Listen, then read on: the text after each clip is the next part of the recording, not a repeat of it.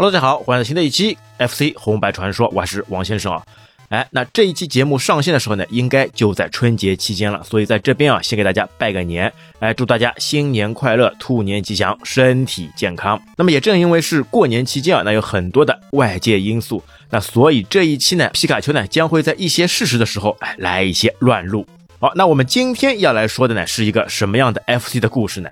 哎，那在春节期间啊，肯定要一个非常火热，要大家都喜欢的一个游戏作品。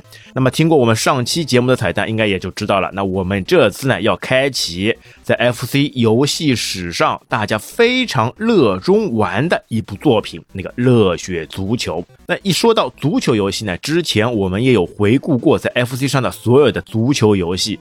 但是啊，在这当中啊，就属这热血足球的游戏呢，最令我们流连忘返、印象深刻。一旦玩起来呢，就不想停下来的热血系列。因为你想啊，热血系列的足球，哎，那有区别于常规的这种足球啊。不是按照正规的足球套路来的啦。那撇开了一些正常的比赛规则之外，那或者说这款游戏啊根本就没有什么规则。那之外呢，还多了这种打架斗殴、搞笑的元素。哎呀，而且啊，在足球小将当中的这种踢球的绝招啊，也都被引入进来了。足球小将当中啊，以一个文字形式来展现出这种绝招的发射，这个不过瘾的呀。但是在热血系列足球这个游戏上面啊，那就精彩绝伦了。一个个非常匪夷所思、令人印象不到，而且非常有趣搞笑的最终的绝招发出来进球门的那一刻，真的是令我们兴奋不已啊！而且那些精彩的进球动作，往往可以把守门员直接弹飞，把球网破网而出。哎呀，这样一个桥段啊，在之后的周星驰的功夫足球或者是少林足球当中啊，也都有看到的了。那个时候一看，哎，这个电影这一个桥段，这一个画面，好像之前我在小时候玩 FC 游戏《热血足球》上面就有看到过的了。那一下子又被带回那个纯真热血的童年时光了。那么再有啊，这个非常动听的 BGM 的加持啊，使得这部作品啊，我觉得是所有 Technos 公司热血系列里面我最喜欢的游戏了。那么为什么说当时小的时候呢，非常喜欢玩这个足球游戏？那一方面呢，足球哎，作为天下第一大运动，那在我们这些热情的热血的小孩子当中啊，那绝对是数一数二的运动存在。而且小时候呀，有事儿没事跟小伙伴们聚集在一起，哎，就喜欢踢踢野球，对吧？那一般性来说，踢野球嘛，也完全没有什么规则的呀，就在弄堂里面，啊，小时候还在弄堂里面，两边放一个门砖作为一个球门，然后只要拿一个足球，那有的时候没有足球，那怎么办呢？拿个排球或者是拿个篮球都可以踢起来。然后在比赛当中呢，那什么推搡、拉扯、挤位、犯规，全部都有的了。他在这个游戏里面呢，哎，有的时候就能找一到这一些当时玩的时候这样一些场景了。啊，那其实啊，这款热血足球呢，是以一款以足球为背景的对战类游戏。那虽然最终的目标还是要把球踢进球门，看谁的分数最高，但是在比赛场上，你去把敌人给飞铲下来、冲撞下来，完全就没有什么犯规的了。这是一个正常合理的游戏过程。那这款游戏呢，还是由游戏公司 Technos 开发，在一九九零年的时候发行，哎，一九九零年的五月十八号上市。啊，那这个时间呢，其实 Technos 公司啊也是经过深思熟虑的，因为在一九九零年的七月八月当中啊，那在意大利啊就有世界杯的比赛，哎，所以啊这部作品就赶在世界杯之前来发售，那也是想借着世界杯的风气啊来一波营销。那从当时的情况来看啊，这部游戏呢，当时啊也确实借着世界杯的火热，从而打出市场。那这部游戏呢，当时售价呢五千九百日元。那由于 FC 上的机型有限啊，所以每队呢只能上六个人。那这等于是一场六对六的小球比赛。那半场时间呢不到两分钟，那么抢球呢必须靠铲，护球呢必须靠揍，进球什么的呢也必须大力出奇迹，把守门员给踢飞，让球入网。那还有另外一个非常主要的呢，就是大招。当其他小伙伴不会发出绝招的时候，你突然之间来一个绝招，哇，那人家都是闪着不灵不灵的眼睛望向你，满满都是羡慕感呀。那么还有一点比较重要的呢，就是球场上这些球员的微表情，什么被铲倒了，眼睛直接流口水了，进球了，欢呼了，输球了，悲伤了，那这些表情啊，都会被深深的烙在我们心里啊。现在想想那些滑稽的、可笑的、夸张的、有趣的表情，都是历历在目了。而且特别要指出的是啊，这款游戏呢，不管你是菜鸟还是练得非常厉害的高手，那不管什么样的人群啊，其实那上手呢都可以玩，那最多就是进球多 进球少的区别了。那并且再加上它的一些故事模式、一些剧情模式，整个投入到这个游戏当中，让我们玩的时候啊就一发不可收拾了。那其实热血足球上面呢，总共呢有两代。但是呢，往往小的时候玩的时候呢，很多时候呢会听到，哎，还有什么热血足球三？哎，那这是怎么回事呢？啊，其实啊，真真实实来说的话呢，热血足球官方的只出过两代。那第一代呢，全名叫做热血高校躲避球俱乐部，后面有个横杠，那是足球篇。然后第二代呢是国服军的热血足球联盟世界杯篇。那为什么说会有热血足球三代呢？哎，那还是国内盗版厂商的锅。那因为一代引进的时候啊，这是日版的。那在美版的时候呢，它这个标题呢就完完全全变成了世界杯。那而且它的名字呢直接命名成了 Nintendo World Cup。那想必啊 t e k e n o s 公司当时啊和任天堂肯定是有个联名，哎，直接把任天堂的名字呢给印在了上面。那虽然说队伍呢全部换成了国际队，但是贴图啊还是沿用了一代的贴图。那所以这款美版的《热血足球一》哎就被国内的盗版厂商命名为《热血足球二》。三年以后，一九九三年发行的真正的续作《热血足球二》，那就变成了。第三代，那这里还要不得不提一下，那《热血足球二》啊，可以说啊是一款集大成之作，它把所有 Technos 公司之前热血系列的元素，全部融入到了这部第二代的热血足球当中。哎，什么比赛，那还有什么商店系统、天气系统、球场系统，全部都在二上面都可以看得到它的踪影。那但是呢，这一期啊，我们主要来谈谈热血足球一代的故事。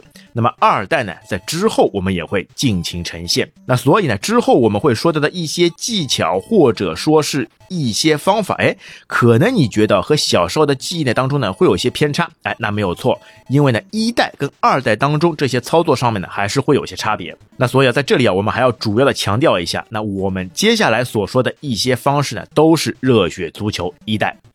好，那接下来有请我们的皮卡丘来谈谈他对这部作品，特别是《热血足球一代》当中的一些见解、一些想法、一些感想。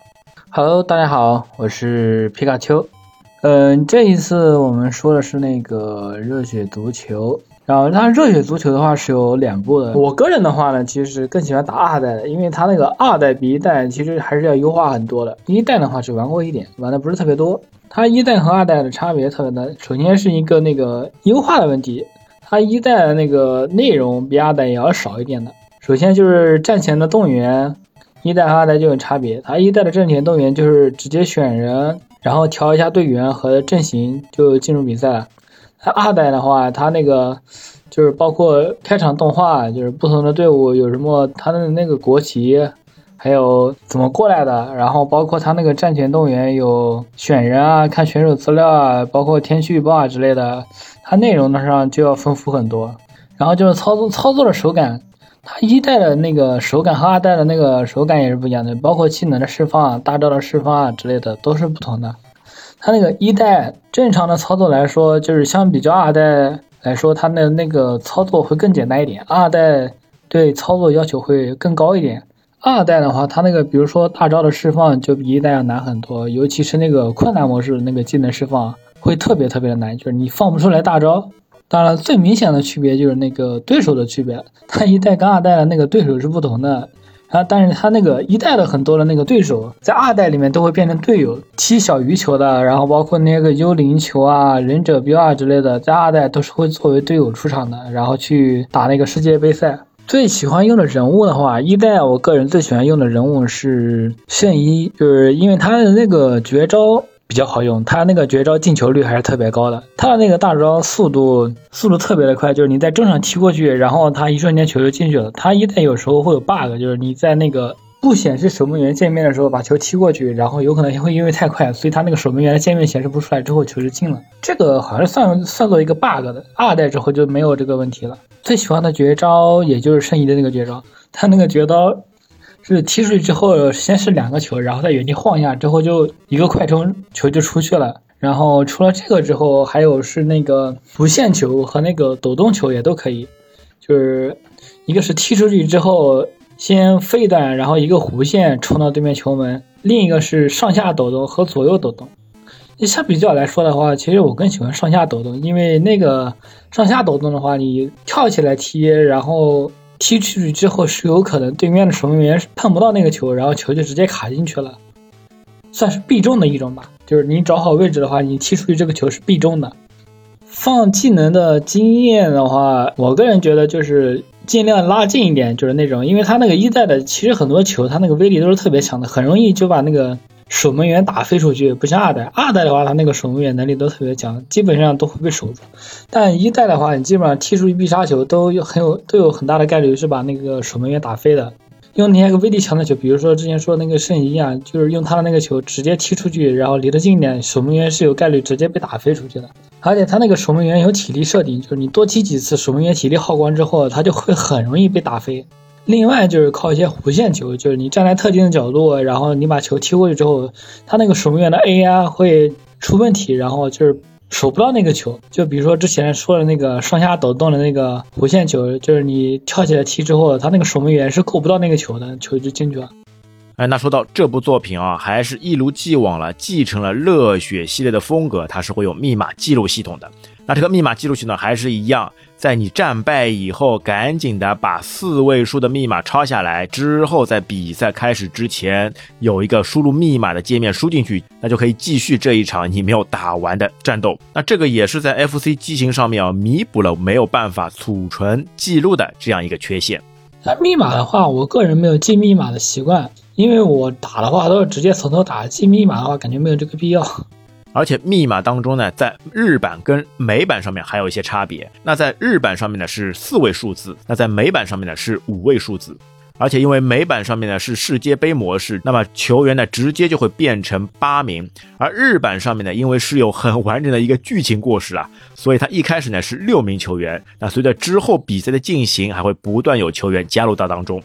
那这款游戏呢，也是一款双打游戏。在这个游戏当中啊，你一 P 使用的就是主力球员，那就等于是最厉害的中锋。那么当你在二 P 的故事模式当中啊，你两个人全部会在同一队。二 P 的人物呢，使用的是本方的门将。那这个呢，就需要两个人啊，好好的去配合，一起通过团队合作来把这场比赛拿下。但是呢，又因为二 P 因为是门将的原因，哎，二 P 往往就会不甘寂寞。那在双打当中呢，你游戏一开始以后就看到这个门将也不顾球门了，义无反顾的往前冲，因为你二 P 的玩伴啊，他也想飞速的冲出来拿到球，跟你一起配合，或者是有机会射球入网，进球才是王道呀。但往往这个时候呢，球门就打开了，就没有人防守了。那再加上电脑的 AI 也不差，找到这个机会了，一个远距离中场直接吊射，或者是中场直接绝招，哎呀，就看到球啊。稳妥妥的、慢吞吞的飞向了无人防守的球门，你看着他，哎，完全是望球兴叹啊，根本就追悔莫及呀！好好的一次非常容易就可以防守住的一次进攻啊，结果就是因为二 P 你这个伙伴不好好的去守门，硬要强出头，硬要来跟我抢球，结果被人家踢进去了。双打模式的话，我反正我一般跟我朋友玩都是一起往前冲的，不存在守门这个概念的。被别人突破了就突破了，一般都是我们两个直接冲冲到前面去浪。哎呦，这也就是说，最好的防守其实就是进攻了。你只要有足够多的进球，那防守其实也就无所谓了。尤其是打二代的时候，二代那个守门员冲出去之后，就是你把球踢出去，对面守门员接住之后，你可以用你的守门员去打对面守门员，把对面守门员打倒之后再把球踢进去，哎，这个就特别好玩了。一代的话，就是直接打人的话不太好打，而且好玩的是什么呢？他有的时候会把球回传给守门员嘛，守门员拿到球以后呢，他是可以直接进攻的。但有的时候门将哎会犯傻，他不往前进攻，哎他自己往自己的球门里面带球，那或者是因为二 P 操作失误，往后又多带了几下，结果球变成乌龙球进入了自家的球门啊，一下子又追悔莫及啊。乌龙球的话，我踢出来还蛮多的。乌龙球有很多种，一种就是传球给队友的时候，就是不小心按错了，就是出会出现往回传的问题。往回传，然后你的那个守门员是在屏幕外，然后你球拉过来的时候，守门员正好跳开了，然后球就直接进自己家球门了。另外这种比较多。然后另外一种就是踢那种弧线球，球撞到对面之后会往回弹那种，然后直接弹到自己家球门的也有，这种也算是乌龙球。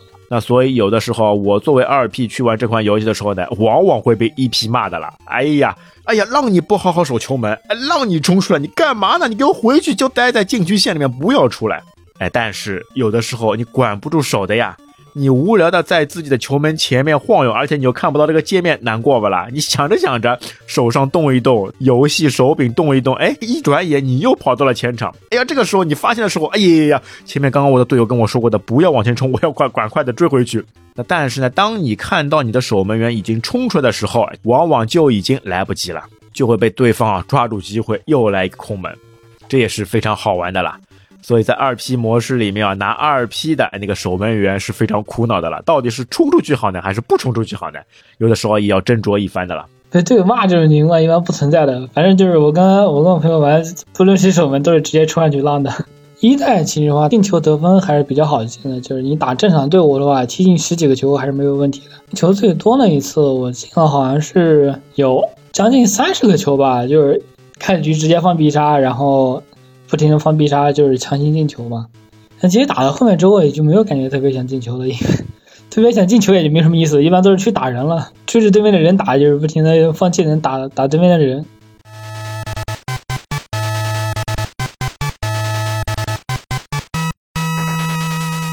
好来，前面说了那么多好玩的地方，那接下来我们来聊一聊在当时被忽略的剧情故事。哦，它的剧情故事呢，还是有别于其他的足球游戏啊。像其他游戏呢，没有什么剧情的，拿上来就是干，就是踢嘛，啊，踢赢了就可以了。但是在热血一贯的风格之下，那剧情也是非常搞笑有趣的。而且，你有没有想过，为什么这个一代会被称之为躲避球部足球片呢？哎。你想一帮子玩躲避球的人怎么会去踢足球呢？好，那就来欣赏一下这个完整的剧情故事，那就会发现这个端倪。那原来呢，这个热血足球的剧情呢是承接了上一部热血高校躲避球系列。那也就是说呢，当国父啊带领热血高校躲避球夺得了世界冠军之后呢，那训练呢也一刻没有松懈。那在某天的这个练习当中呢，突然哎来了一位系着红色蝴蝶结的漂亮女生，哎记住啊，漂亮女生这个是很关键的。那身后呢还跟着一个人，那这个人呢看起来就有点像拖油瓶了。那么这个女孩呢名叫美沙子，哎一听她的名字，哎美沙子那肯定就是漂亮的不得了，好看的不得了呀。那她呢是足球部的经理，那她是来找国父呢有事相求。那原来呢热血高校的足球部呢今年哎时来运转，竟然打进了全国大赛。那为了庆祝呢，大伙呢一起去吃寿司，但是不想结果什么呢？结果乐极生悲。那吃了美食以后呢，出现了集体食物中毒的现象。那最终呢，只有守门员孝志和这个美沙子幸免。这个守门员孝志呢，就是刚刚说的跟在美沙子后面的那个拖油瓶。那么眼看啊，全国大赛呢日期将近了，那不想放弃千年难得的机会的美沙子呢，只能求助于万能的国服君。那他们希望呢，已经获得冠军的躲避球部的球员呢，能够来顶替足球部来出战这个全国大赛。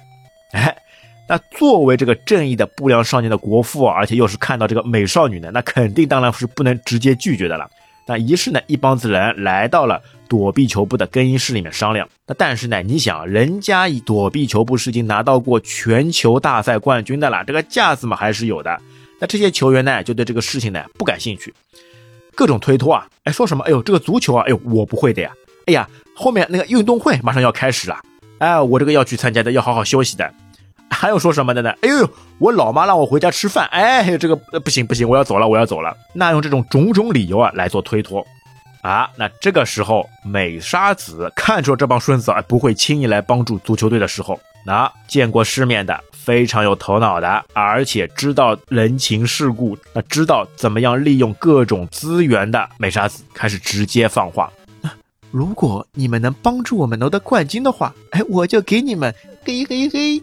哎，这个嘿嘿嘿啊，是我自己加上去的。那它原文里面啊，不管是日文里面还是中文翻译里面啊，这几个嘿嘿嘿啊，直接打上了马赛克。美沙子说好这句话，然后脸直接泛红，像个红苹果。而且这个话又这么隐晦，哦呦，那在这样一种场景上面，他这个嘿嘿嘿，你能想到到底是什么含义吧？哎，又是在更衣室里面，又是在这么多热血的大老爷们面前，哎，一个小姑娘非常含羞的。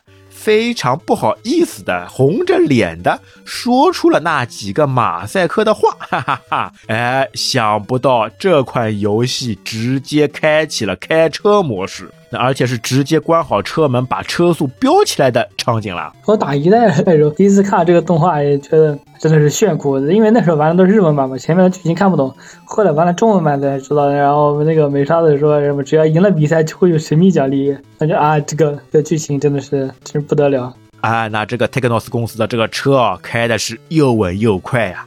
那所以啊，这也是热血足球一代这个剧情里面，哎，最让一帮子狼友想入非非的地方了。那也是很多时候我们之前忽略的重要场景之一了。后面知道以后啊，每一次去玩这个游戏，就是迫不及待的想知道最后最后的结局，这个嘿嘿嘿到底是什么来着的？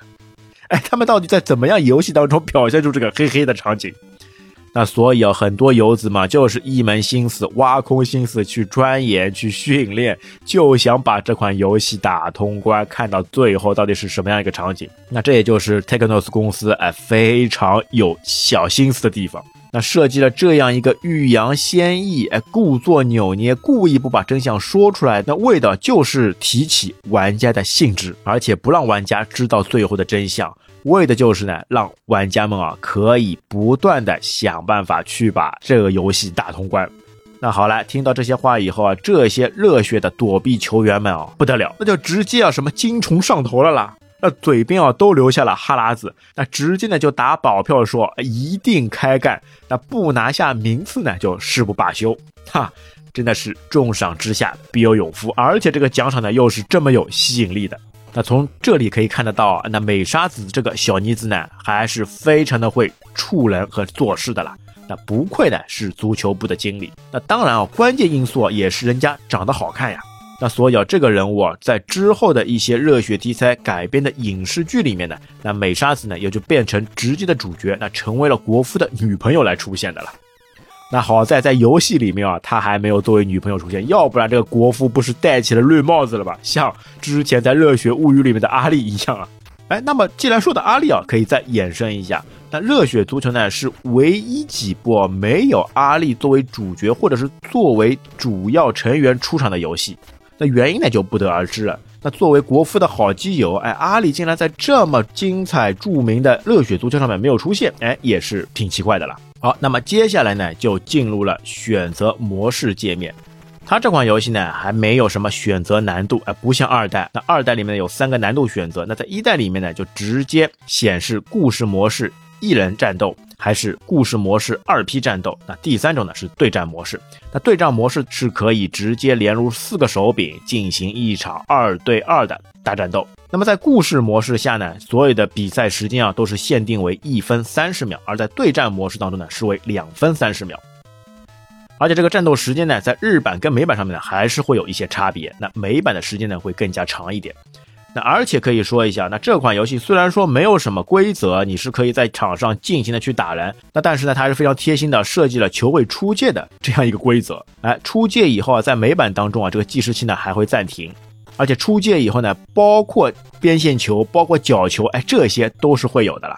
想想看哈，如果再加上任意球什么的，那就是非常完整的这个足球游戏了。而且呢，在对方守门员啊拿到球以后准备开大脚的时候，哎，这个时候呢，日本啊它是允许你对方的球员啊直接冲入禁区来和守门员做一个硬碰硬的拼脚呢。所以有的时候，当对方守门员开大脚的时候呢，你快速冲上去，在合适的时候啊和他对脚啊，有的时候球刚刚出去就会被你给踢回来，从而呢就可以直接造成乌龙球进球了。但是在美版上面呢，你没办法进入。进去的，那而且在这款游戏上面呢是没有设定什么越位的。你想也是呀，这一款这么注重暴力、血腥、格斗的，你来搞个越位，这不是分分钟裁判都会被他们给打死吗？好，那么剧情模式接下来就开始了和十二所高校的对战。那而且呢，这十二所高校都是各有各的特色，各有各的风格，各有各的突出之处啊。那这一些桥段啊，都会在中场休息的更衣室当中完完全全的给展现出来。好，接下来我们来给大家捋一捋啊，就每一个队在更衣室当中非常能体现他们每个队伍特别之处的地方。那首先呢是热血队，那热血队呢由国服带领的，那他们的心思都是一样的。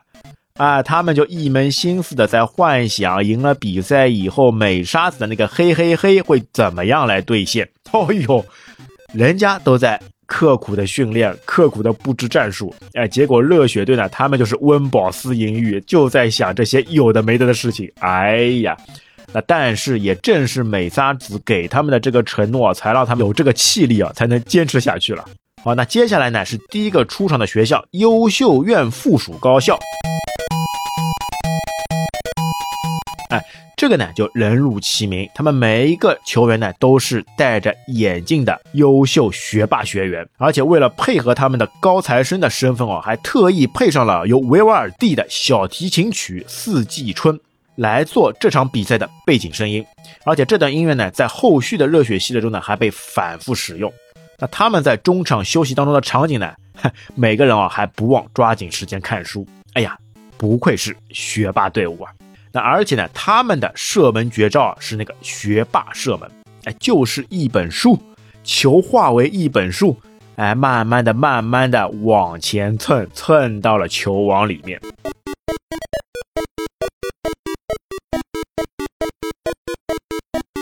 那第二场比赛呢是七福学院高校，哎，就是个和尚队了。那这个七福呢，也可以说是个谐音，就是祈福了。那这个祈福呢，当然都是是和尚们来干的。所以呢，作为佛教学院的七福学院啊，那么它呢是伴随着日本的小调，那山寺的和尚作为 BGM 来出场的。那他们中场休息时间呢是还在念经，哎呦，刻苦的一群小和尚们。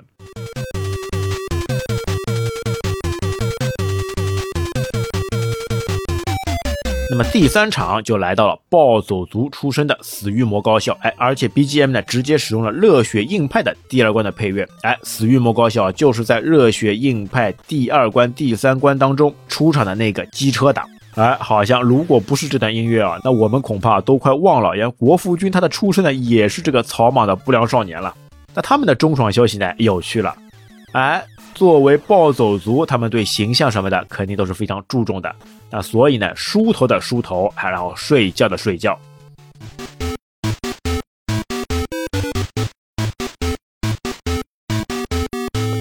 那么第四场来到了狩猎学院。哦，这些学员呢，都是有一个非常好的特点，就是都是爆炸头。那既然狩猎学院呢，那作为猎人，他们中场的时候呢，就直接在更衣室里面吃起了火锅。哦哟，你能想象吗？人家在更衣室里面二十分钟好好休息还不成，他们还大吃朵颐。真不知道他们在下半场啊挺着满满当当的这个肚子是怎么去比赛的呢？而且他们发射的绝招啊，是那个土管炮射门。哎，先蓄力，然后逐渐看到呢球变大，像打了气球一样，然后呢像子弹一样投射出去，这速度还是非常快的，攻击效果还是非常强的。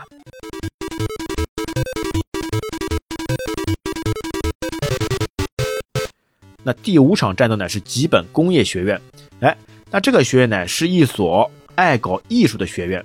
那所以里面的队员啊，全部都是艺校生了，哎，会唱歌、会跳舞、会展现才艺的了。所以他们的中场的时候呢，就是拿着一些纸扇，哎，来做一些才艺表演。那么他们肯定啊，是马上准备了什么晚会要去加紧练习。哎呀，在踢球当中还不忘了他们作为艺校生出来的这样一一些的才艺展示啊。那这里啊，其实影射恶搞的呢，就是当时在日本最大的搞笑艺人经纪公司这个吉本兴业。哈，从这里啊，也可以看出，哎，这些游戏给小孩子们玩的游戏，有的时候呢，也可以深刻的揭露一些真相，批判一些现实，或者是映射当时社会上面的一些元素了。那他们的射门呢，也是非常有特点的，绝招射门呢是舞台灯射门。那就像迪厅里面的舞台灯一样，哎，一边快速的闪亮着，一边飞向球门。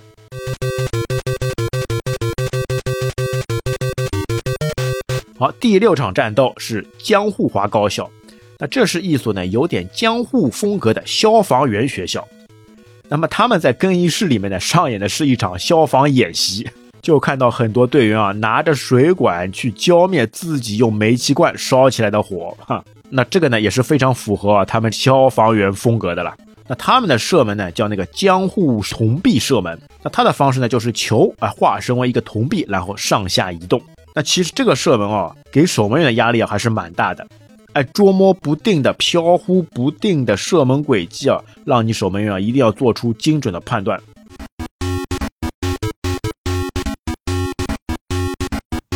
那么接下来的第七场是一本钓水产高校。好，那么说到了这个水产高校，那所有里面的人啊，都是头戴着绑带，然后喜欢钓鱼、喜欢去抓鱼的这群学生了。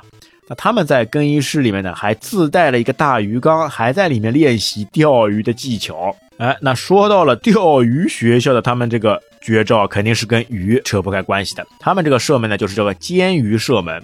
哎，就是这个鱼踢出去以后呢，会一跳一跳。哎，这个在二代当中啊，更被演化成其他国家，比如说泰国队或者是巴西队的哎食人鱼进球了。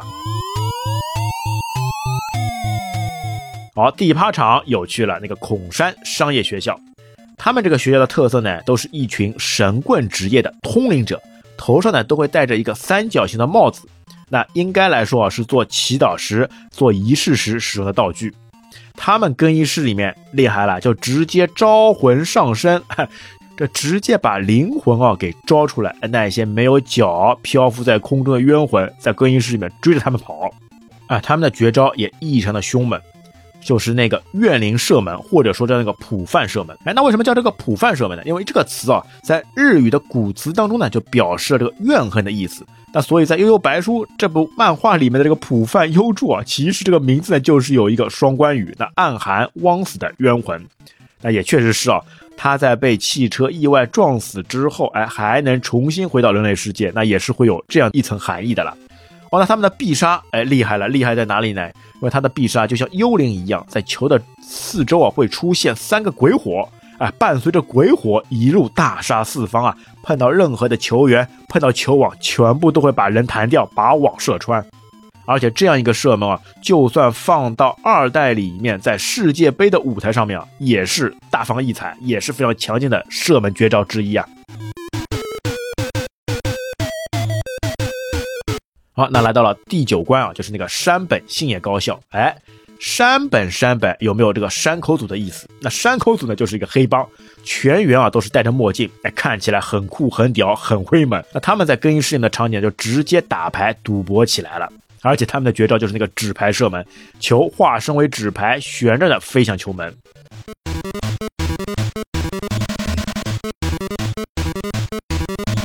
第十关来到了绝绝学院，绝绝学院那就是挖矿的学院了。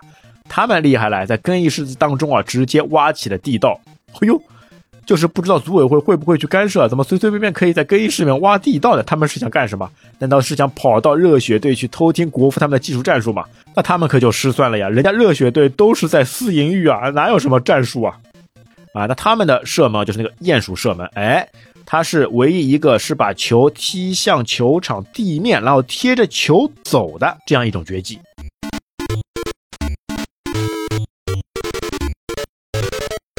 好了，最后两场比赛，哎，一个来到了服部学院。那服部学院之前我们在热血物语当中也有说过。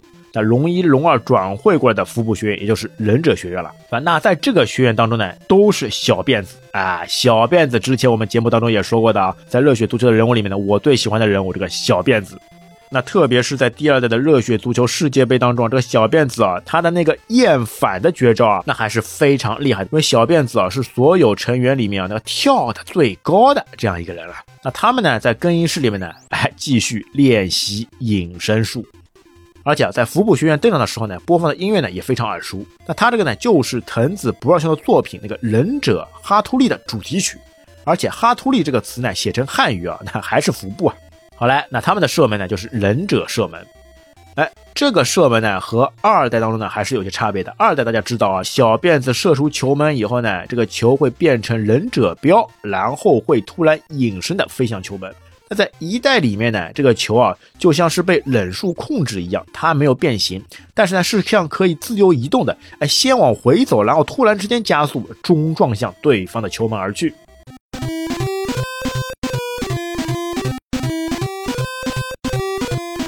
好，那么最终的战斗来到第十二关，最终的 BOSS 啊就是这个四满中实业高校。那因为他们是来自冲绳啊，并且继承了琉球王朝的血统，那所以呢，他们的场景上面呢配上了非常有风格的当地的这个岛歌。那在更衣室当中呢，展现出啊都是他们的这种拳击，哎，肌肉健身，那确实看上去啊有 BOSS 的风范。那每个人呢，膀大腰圆，身强体壮，哎，确实这场战斗呢也是最难来打的战斗了。而且他们的射门呢非常实用，是那个香蕉射门，哎，球会变成弯弯的香蕉一样在空中不停的闪烁。而且这个射门呢是有非常强的这种段落感，哎，会让守门员呢判断失误，从而摸不着球的方向。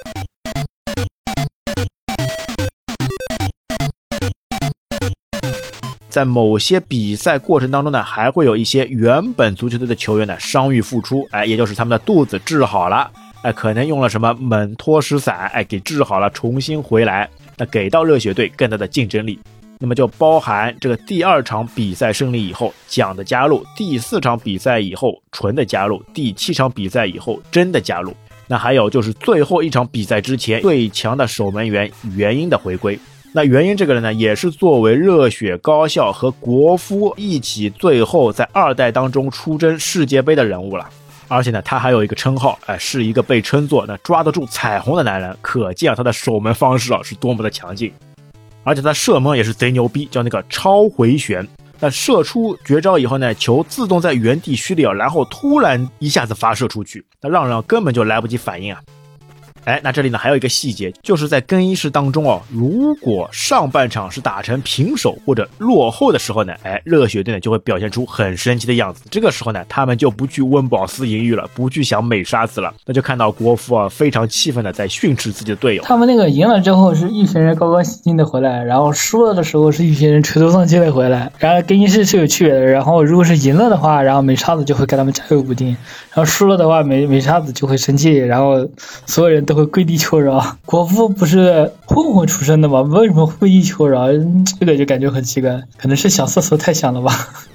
哎，那前面也说了其他的一些高效的射门绝技，那接下来我们再来回顾一下热血队每个人的看家本领。那国父呢，还是一如既往的这个坚果射门，就球出去以后像一个坚果，球被拉长，飞快的飞向球网。那么二号人物呢，浩二，那浩二呢还是那个回旋射门。那么第三人呢是广志。那广志提出呢是变换曲线射门，那球呢会在地上呢一跳一跳的奔向球门。但是这个球啊在地面上发射的时候呢不太好用，那在空中踢出去呢威力呢要强大很多。哎，那这个呢也就牵涉到后面我们会说的这个踢球的绝技。哎，为什么会有地上跟空中？那我们先把人物给介绍完成。那么接下来呢是广红，广红的呢是加速射球，那圣一的呢是变形射球。一个球变为两个球，哎，这个人也是非常喜欢作为主力球员上场的。那接下来的龙刺是闪闪射门啊，那也包括之前我们说到的原因的射门那个超回旋。好，那接下来呢，我们来说说这个绝招的发出技巧，还有这些操作技巧。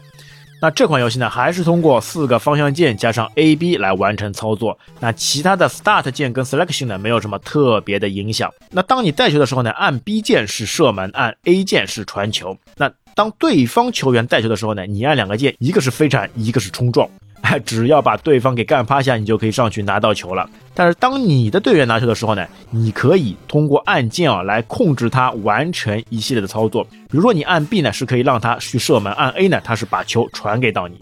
那然后按 A B 键是可以起跳。那但是在一代游戏当中啊，他没有办法把球一起带到空中，从而来发射绝招。哎，那所以说啊，他要发射绝招来怎么做呢？哎，有两种方式。一种呢是让队友把球传给你，那球下落到你头上时候呢，你这个时候呢按 A B 键起跳，然后在起跳最高点反向的倒挂金钩。注意啊，一定要是要反向，你正面对着它去射门没有用的，一定要是反向的倒钩射门。这个时候呢才可以发出绝招。哎，那或者是啊正向的投球，哎投球也是一样可以发出绝招的。那这个呢是两种发射出必杀绝招的方式。那发射这种方式呢，还是需要熟练掌握的，上手啊可能很难发出绝招，所以很多小时的玩伴啊觉得一代难打，哎，发不出绝招也正是如此了。不像在二代、二代当中可以直接自己把球给挑起，在空中完成必杀的操作。但是另外还有一种，哎，你跟电脑打的时候呢，可以看到啊，电脑它不用人家传球给他，不用在空中也可以发出绝招。哎，是不是电脑采用了什么作弊了呢？哦，后来深入了解以后呢，才能知道，它呢不是作弊，而是每个角色所专门设定的游戏的必杀方式。那这个设定当中呢，就是每个角色在屏幕当中走完特定的步数以后，然后呢直接按 B 键就可以发出必杀。嘿。你像国父好像差不多要走个八步左右才会发出绝招，而像二号人物那个号二，哎，只要走四步就可以了。而且有些球员呢，只要走上了一步或者是半步，都可以发出绝招。这个是看每一个球员他的特色。但回过头来，你想啊，在这么激烈、这么刺刀见红、这么剑拔弩张的战斗的足球比赛场上，你国父要走个八步才能射门，哦呦，基本上来说好像是很难完成的了。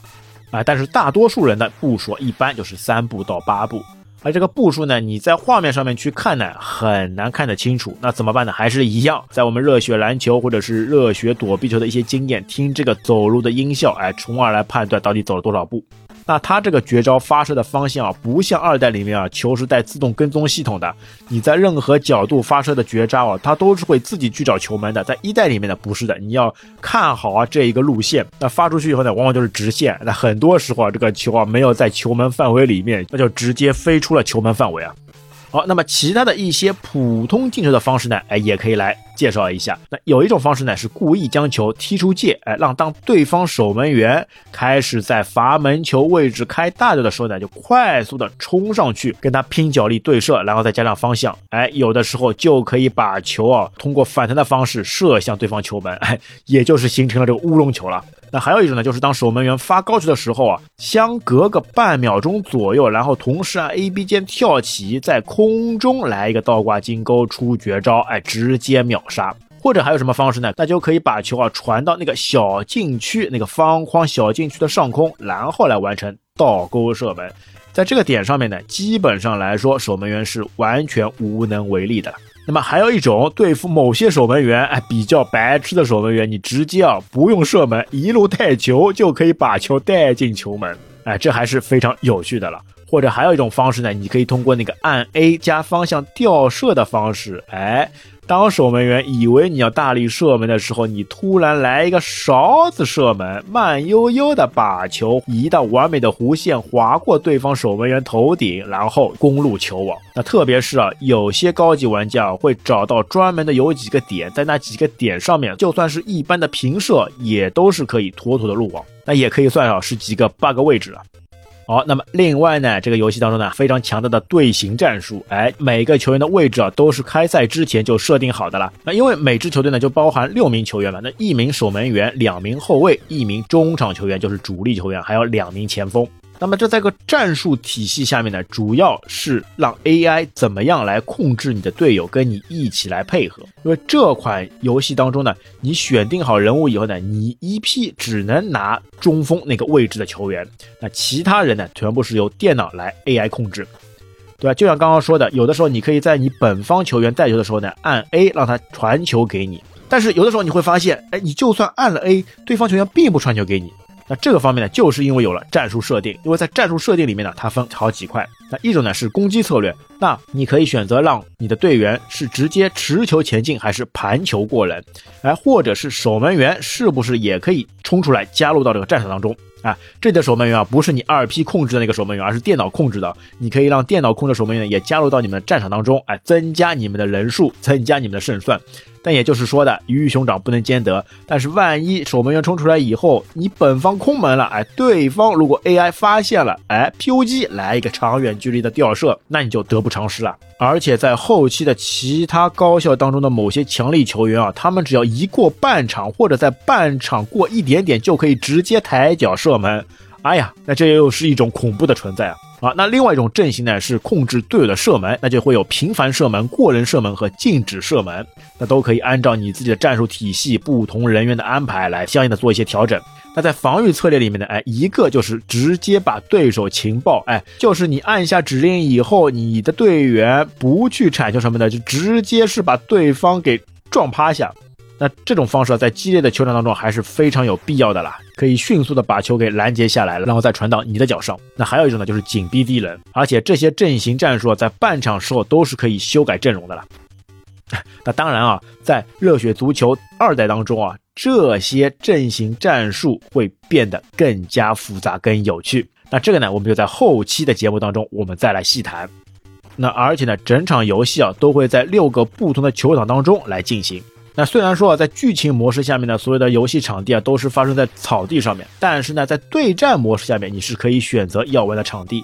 那场地呢有六种，第一种呢就是草地，那在这个球场上面跑步的速度跟牵引力呢都是非常平均。那接下来一种呢是土壤，哎，那么没有草，只有地，哎，它球的移动速度呢就会比较慢。接下来呢是沙场，那覆盖着沙子的场地，那整个球员的速度呢也都会被减慢。那第四种呢是颠簸的球场，那类似于草地，但是地面上的颠簸可能会绊倒玩家，哎，就是你走着走着，哎吧唧自己倒在了地上，哎呀，让人家贻笑大方啊。那第五种呢是混凝土场地，在这个场地上面呢，球走得更快，而且反弹会更加高。那最后一种呢是冰场，整个球场上呢都被冰雪覆盖，那球员和球啊几乎都会无法控制的滑动，那就有点像加速一样。那好来，当你把整整十二关全部打完以后，哎，我们之前非常向往的美沙子的那个嘿嘿嘿，哎，就会出现了。那么这个嘿嘿到底是什么呢？哎，果然是跟这个开车离不开关系的，那就是美沙子啊，给每位球员脸上啊都来了一个香吻。嗯啊，哎呦！每个球员被吻好以后啊，都幸福的流出了享受的口水啊！而且主角国夫呢，更是有特别待遇。那其他人呢，只是吻脸，国夫呢，则是法式的嘴对嘴的深吻。哦呦，一下子就把国夫啊送上了天！哎呀，美沙子还是可以的，那言出必行啊！那至此，所有躲避球部的球员心心念念的这个嘿嘿嘿，也终于完美谢幕了。那而且这里还有个细节，如果是你以双人模式通关的话呢，那最后美沙子都会以嘴对嘴的方式啊亲吻两个玩家控制的球员。哎，那也有人说啊，这个热血足球一代啊也是会有一个阴暗面。哎，那为什么足球队所有人一起出去聚会，一起去吃东西？那为什么最后，哎，为什么他们的那个门将，哎，或者说是那个替补门将那个孝智，哎，没有问题呢？对吧？因为从最后一关回归的原因身上可以看出，他妥妥的是整个球队的王牌啊！但是呢，他也是回来最晚的球员，那说明呢，他那个病呢也是最严重的。那但是在开头的时候呢，只有守门员孝智，哎，他安然无恙，幸免于难。这会有什么问题吗？有人说啊，这个是阴谋论，就是这个孝智他想要怎么样呢？他想要夺权，他想要上位，他想要去参加比赛表现自己。那所以这个集体食物中毒呢，就是孝智哎在饭菜里面下了毒，把所有的球员给搞趴下，那从而他可以上升到主力球员。哎，所以网上还流传着这样一种后悔说。好，那么最后呢，还有各个学院的代表人物哎出来走一个过场。把他们每个队伍、每个高校里面的特色呢，那再一次啊淋漓尽致的展现出来。那这个彩蛋呢，也预示着后续足球联盟的故事，因为这些出场的人物啊，都是会被招入国家队参加世界杯的比赛。好了，那到这边啊，整个热血足球一代的故事基本就解析完成了。那在这个游戏当中呢，我们不过多的去讨论一些技巧或者是一些战术，因为每个人都会有自己那非常熟悉的一面，非常熟悉的战术。那我们主要呢还是致力于那把原本一些容易忽略的剧情，一些会跳过的画面重新拿出来跟大家一起回顾一下。那想想啊，在新年期间大家都是图个乐子，所以我们也是开开心心、轻轻松松来完成了这样一期节目的分享。那也就像前面我们说过的一样。那在一代当中，很多元素呢并不能完整体现。那么在二代当中啊，所有的一切都将会聚集在这部作品当中。那让我们期待接下来最为精彩的《热血足球二》吧。那最后啊，还是祝大家新年快乐啊！那同时呢，也希望来年我们的 FC 红白传说的节目呢会做得更好，把更多精彩的故事来带给大家。那这也是我们一个美好的新年愿望吧。好，那本期节目就到这边，感谢大家收听，我们下期再会，拜拜。